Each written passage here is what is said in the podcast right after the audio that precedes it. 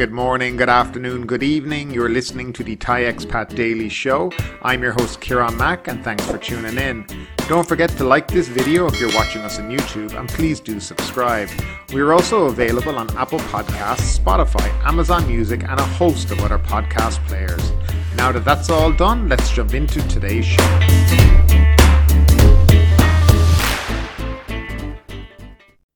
And we'll start off with our first story of the day. Bangkok lags in ranking. Bangkok was ranked 68 out of 80 global cities for facilitating remote work, weighed down by its employment compliance rules, according to a study by Workmotion, a global HR platform facilitating companies hiring remote employees. Melbourne was ranked first, followed by Montreal, Sydney, and Wellington. The study gauges which global cities are most accessible and attractive for remote workers by assessing factors related to employment compliance compliance, living costs, infrastructure, and livability. Workmotion assessed thousands of global cities, various factors linked to remote working before selecting the best scoring 80 cities. Carsten Lebtig, the co-founder and managing director of Workmotion, indicated technology for remote work has been well established and in use prior to the pandemic, noting what has changed in the intervening period is the mindset companies have towards remote working. Many companies are beginning to look further afield when hiring employees, comfortable with the the idea that the best person for the job might be located in a different country, he said. According to Mr. Lebtig, only 11 cities in the study offer a digital nomad visa, which is a specific document that allows remote workers to continue their employment in the country of relocation, demonstrating that the majority of cities still lag behind in this area. We expect to see this change over the next few years as remote work becomes more common and cities begin to recognize the benefits it can bring, he said. Referring to Bangkok, he said the capital has areas to improve.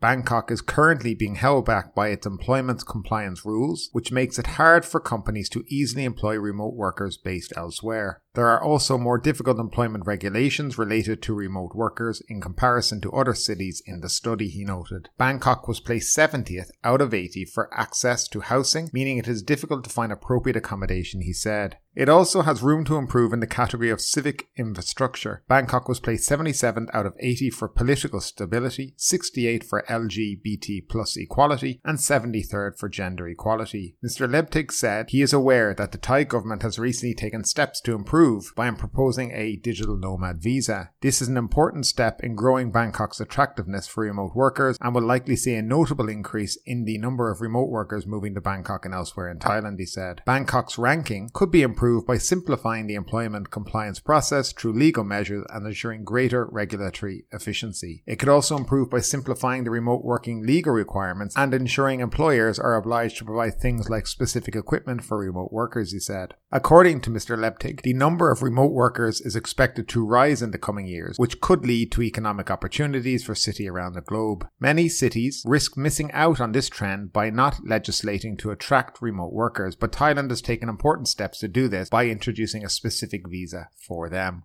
Now, I do think a digital nomad visa would be something that would be very beneficial for Thailand and certainly would draw a certain amount of people to its shores. Now, what the government has spoken about in relation to digital nomad visa was a working from Thailand professional, those interested in working remotely from Thailand for employers based in other countries. The qualification where earn enough income to be considered financially secure.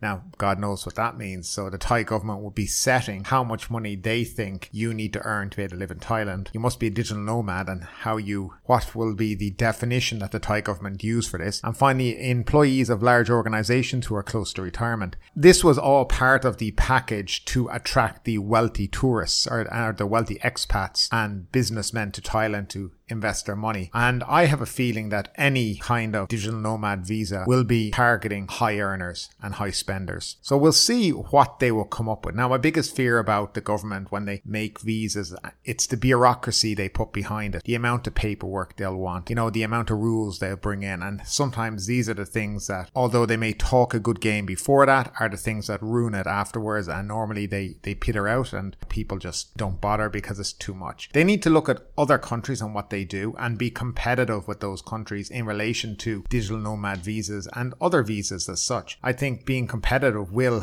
give them an edge on other countries. And hopefully we'll see, you know, an influx of people who will come here, who will spend money, who will, you know, enrich other people's lives. And I think that's an important part of Thailand and something that would certainly help Thailand as it plans to recover from this pandemic over the last two years or so. And next up, searching for Thailand. Airbnb says it has seen a surge in searches for stays in Thailand in recent weeks by international travellers, attracted by the reopening to quarantine free travel for fully vaccinated visitors from 63 countries. International guest searches for stays in Thailand within the next six months have more than doubled from one year ago, based on latest Airbnb search data for the week of October 18th. International travellers are already planning to rediscover Thailand with Airbnb this coming holiday season and villas are their most searched stay of choice, the accommodation sharing platform said. Phuket's appeal remains undimmed as the popular island destination continues to be one of the most searched Thai destinations on Airbnb by international guests, along with Bangkok, Samui, Pattaya, Chiang Mai, Resort destinations near Bangkok are also trending. Compared with September, Airbnb saw an 80% surge in the third week of October in international guest searches for stays in Phetchaburi for the next six months, and more than 40% increase for both Pattaya and Hua Hin stays. Looking to escape the chilly winters, guests from North America and Europe are leading the surge in travel interest in Thailand. The top 10 countries of origin for searches of Thailand were the United States, Russia, Germany, the United Kingdom, France, South Korea, Australia, Canada, Canada, Sweden, and Switzerland. Notably, there was a significant spike in searches from Germany, South Korea, Australia, and Switzerland in the week of October 18th. Tied to Australia's recent announcement that it would reopen its international borders in November, searches for Thailand stays by Australians doubled from the same period a month earlier. As Thailand officially reopens for quarantine free international travel, we're seeing incredibly strong demand among international travellers to visit the country with Airbnb, said Amanpreet Bajaj, General Manager of India, Southeast Asia, Hong Kong, and Taiwan one of Airbnb.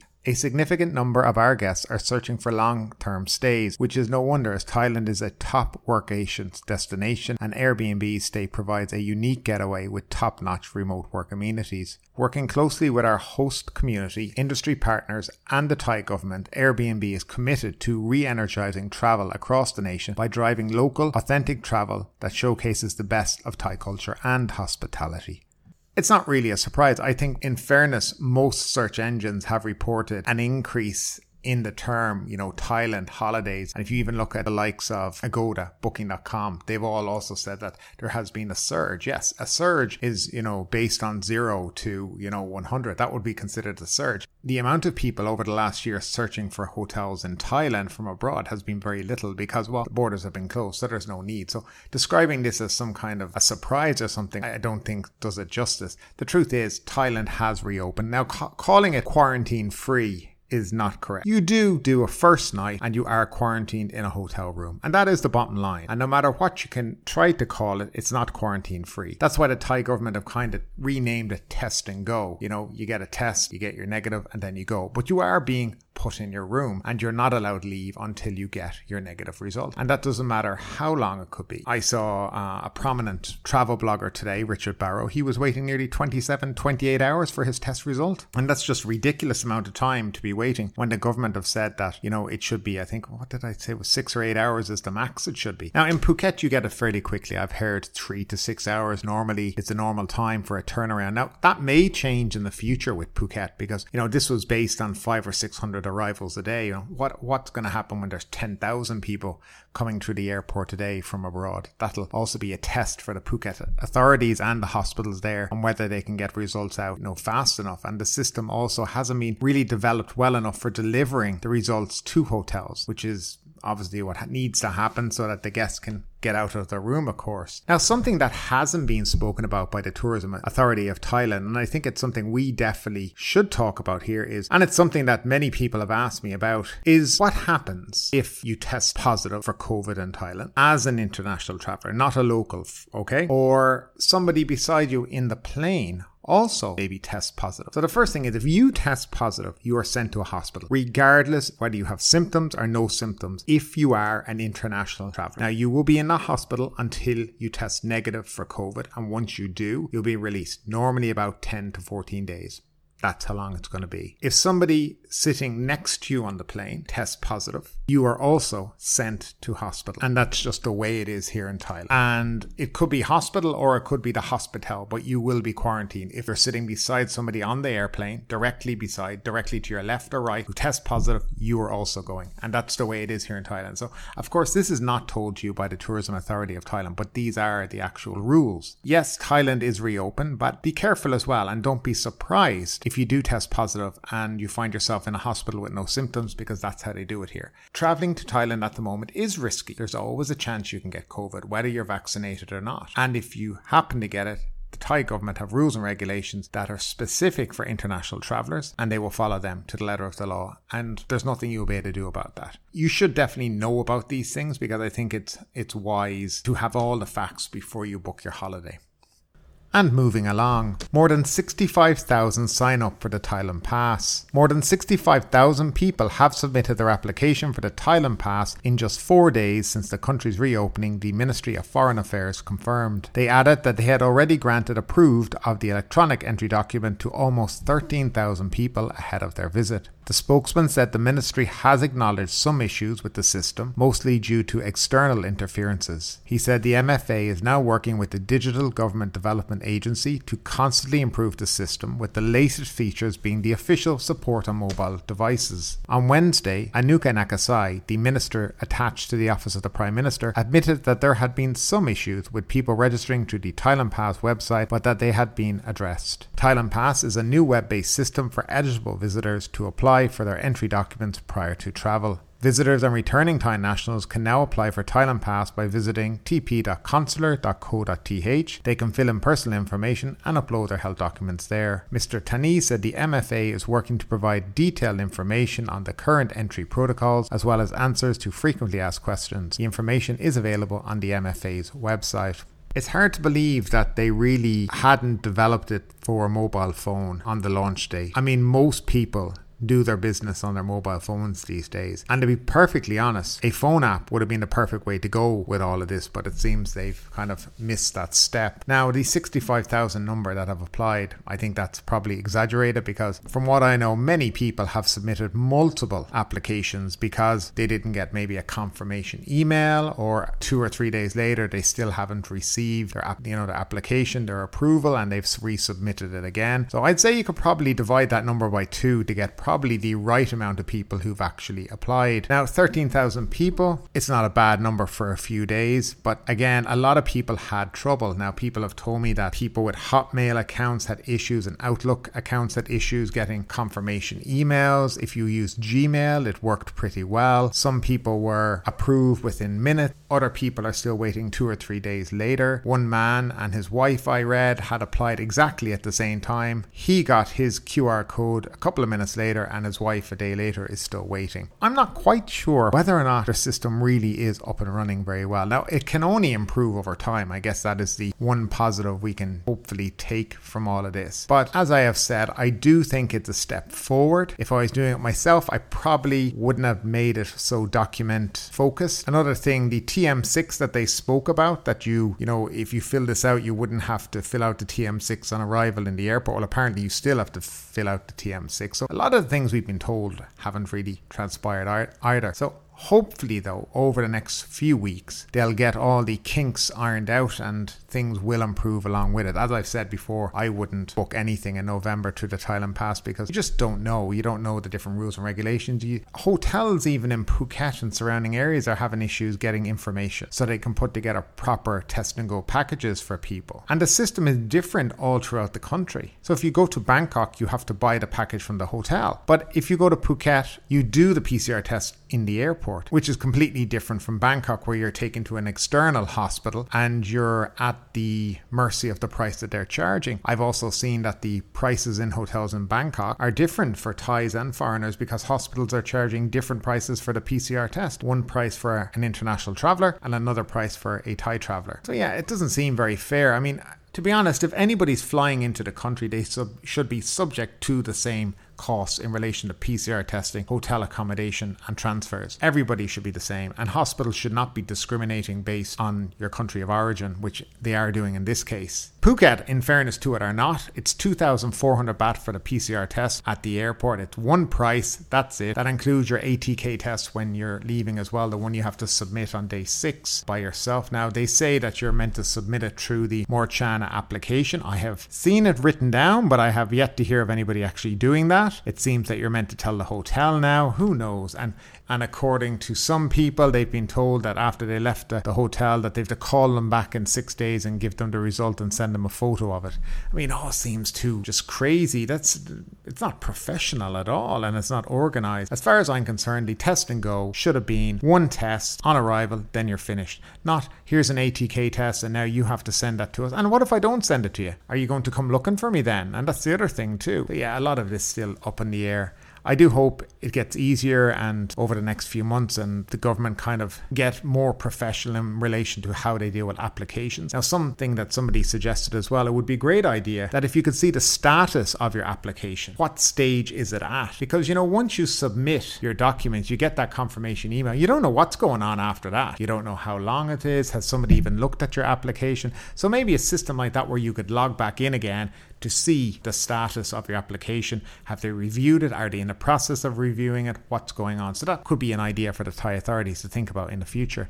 But for people who have booked it right now, how did you find it? Was it easy enough to do? Are there people now who have submitted but still are waiting? If you are waiting, how long have you been waiting? And I'd love to know your comments down below and problems that you may have encountered along the way. And next up, Hua Hin Cha Am face test and go challenge. The resort cities of Hua Hin and Cha Am are expecting soft reopenings throughout the final quarter, with 5% of the overall international arrivals in 2019. Nithee Seeprae, Deputy Governor for Digital Research and Development, said travellers cannot visit the areas directly under the Test and Go scheme as the destinations are located more than two hours' drive from Bangkok. He said total visitors during the first three days of the country's reopening were 2,000 per day on average, mainly at Suvarnabhumi Airport. So far, there are no arrivals in Hua Hin and Cha Am, as most tourists are more likely to choose Hua Hin, Pranburi, Thapsakhe districts as their second destination. Prior to the pandemic, Hua Hin and Cha Am welcomed 1 million and 500,000 foreign travellers per year, respectively. Mr. Nithee said the two areas, which mostly rely on domestic tourists, might not attract a large share of the international market like Phuket. He said AirAsia is currently considering operating flights from Kuala Lumpur to Hua Hin, which could generate more demand from Malaysian golfers, while Jetstar also plans to launch operations from Singapore to Hua Hin by next year. Bookings from Thailand Pass will be seen after November 10, with operators expecting 500 to 1,000 travellers per month, with spending per trip doubling to 80,000 baht and the average length of stay of seven days, said Krod Rojanastien, president of the Thai Spa Association and head of the Hua Hin Recharge Program. The occupancy rate in Hua Hin is now around 30%, but will increase to 60% in the last two months, particularly in December with more international demand. The acting president of the Tourism Council of Phetchaburi said hotels are conducting marketing campaigns to attract more tourists in December. Besides the foreign market, Mr. Karun said the occupancy rate would grow to about 70 to 75% this month thanks to strong domestic market. Cha Am will take until February to see more international travellers with 20,000 expected a month. Government is ramping up mass vaccinations to avoid another lockdown, said the chairman of the Thai Chamber of Commerce. And next up, Thai PM orders growing of coriander on military farmland to curb high price problem. Thailand's Prime Minister has ordered the cabinet to use the military farmland to grow coriander, commonly known as Chinese parsley, as prices in some areas have jumped to 3 to 400 baht per kilogram due to the flooding. Minister of Agriculture and Cooperatives, Chai Shian, said that Prime Minister Prayut Chan-o-cha expressed concern over the general price increase of agricultural goods, especially coriander. He explained that the flooding has caused vegetable prices to increase in the short term. He also added that vegetables such as coriander and chili are commonly homegrown in such areas. Meanwhile, the deputy government spokesman said that the Prime Minister also discussed expensive fertilizers. The Ministry of Commerce has talked to 19 businesses seeking to limit the fertilizer prices to ease the burden on farmers. The cabinet heard that China had been selling fertilizers to India, which makes it harder for Thailand to purchase them, leading to the increase in prices. Moving along, Thailand's secondary provinces rev up for post COVID era. Thailand's secondary provinces are finding new ways to revive their economies now that the COVID 19 crisis is easing. Lopburi, for instance, is getting ready to host its annual Monkey Buffet Festival, while Trang and Rayong are preparing for island hoppers. Markets and border areas are also offering special deals to attract shoppers. The Rim Moi market in Tak's Mae Sot district at the Thai Myanmar border was bustling again on Friday with shops offering gems and jewellery at cost price to clear stock. Chiang Rai's Sai Lom Joy Market, which is popular among local tourists, was also buzzing as vendors put products damaged by floods up for sale at huge discounts. Meanwhile, in Lopburi, preparations are being made for the Wheelchair Monkey Party, which will be held on November 28 in areas around Wang District's Praprang Samyot and the Pra Shrine. Last month, organisers held a rehearsal monkey buffet with treats served up in wheelchairs that were later donated to the needy. The organisers said many foreign tourists have shown interest in the event and there have been many media inquiries. Trang's province, meanwhile, invited PM Prayut Chan-o-cha to preside over the opening of its Pakmeng Pier. The Premier was attending a mobile cabinet meeting in neighbouring Krabi province. The Pakmeng Pier, located in Trang Sikao district, will serve as a gateway to islands in the Andaman Sea. Rayong's Koh Samet Island, which is very popular among domestic travellers, was also buzzing with more than 4,000 tourists over the past weekend with no record of new COVID 19 cases. Well, it's certainly nice to see that areas around the country that may not be frequented as much by tourists are starting to pick up and slowly get better. The reviving of the economy in this country is something that is well needed at the moment, and these look like promising times ahead for Thailand. And let's hope more of the same continues. And I urge people who are in Thailand, you know, as things start to get better, is to start to travel around the country, visit different areas, and explore because that's what travel is all about, and that's what being in a different country is about traveling and exploring. Now, I'd love to know for all our listeners and my listeners out there, what would be one of your favorite places to visit in Thailand on the like off the beaten track, let's say, not your normal Phuket, Pattaya places, but if you were to choose somewhere away from the popular tourist destinations, where would that be? I'd love to know, and if you could leave it maybe down the comments section, it would be great to see those different areas. And finally, the Phuket news. Police urge caution as car slams into street lamp. Police are urging drivers to exercise caution after another single vehicle accident on Tep Tree Road, south of the Heroines Monument, early yesterday morning when a car slammed into a street lamp pole on the central reservation. Phuket aims to host Southeast Asia Games World Specialized Expo. Phuket Governor Narong Woonciew will propose to the mobile cabinet meeting in Krabi later this month that Phuket will bid to host the 25th Southeast Asia Games in 2025 and the World Specialized Expo in 2028. And finally, Phuket's diplomatic corps briefed on island's tourism readiness. Spearheading Phuket's economic and tourism recovery efforts, the Phuket Tourist Association made a show of readiness at a diplomatic briefing held recently to bring Phuket's diplomatic corps up to speed speed on the country's reopening since November 1. But ultimately, with this story or anything else that stood out to you today, I'd love to know your thoughts in the comments down below. Because yes, this is a new show, but it's also a conversation. Now keep that conversation going. Make sure you like this video, subscribe to the channel, share the video, and do all the good stuff that does help that YouTube algorithm. But ultimately, my name is Kieran Mack. You've been listening to the Thai Expat Daily Show, and we will see you next time.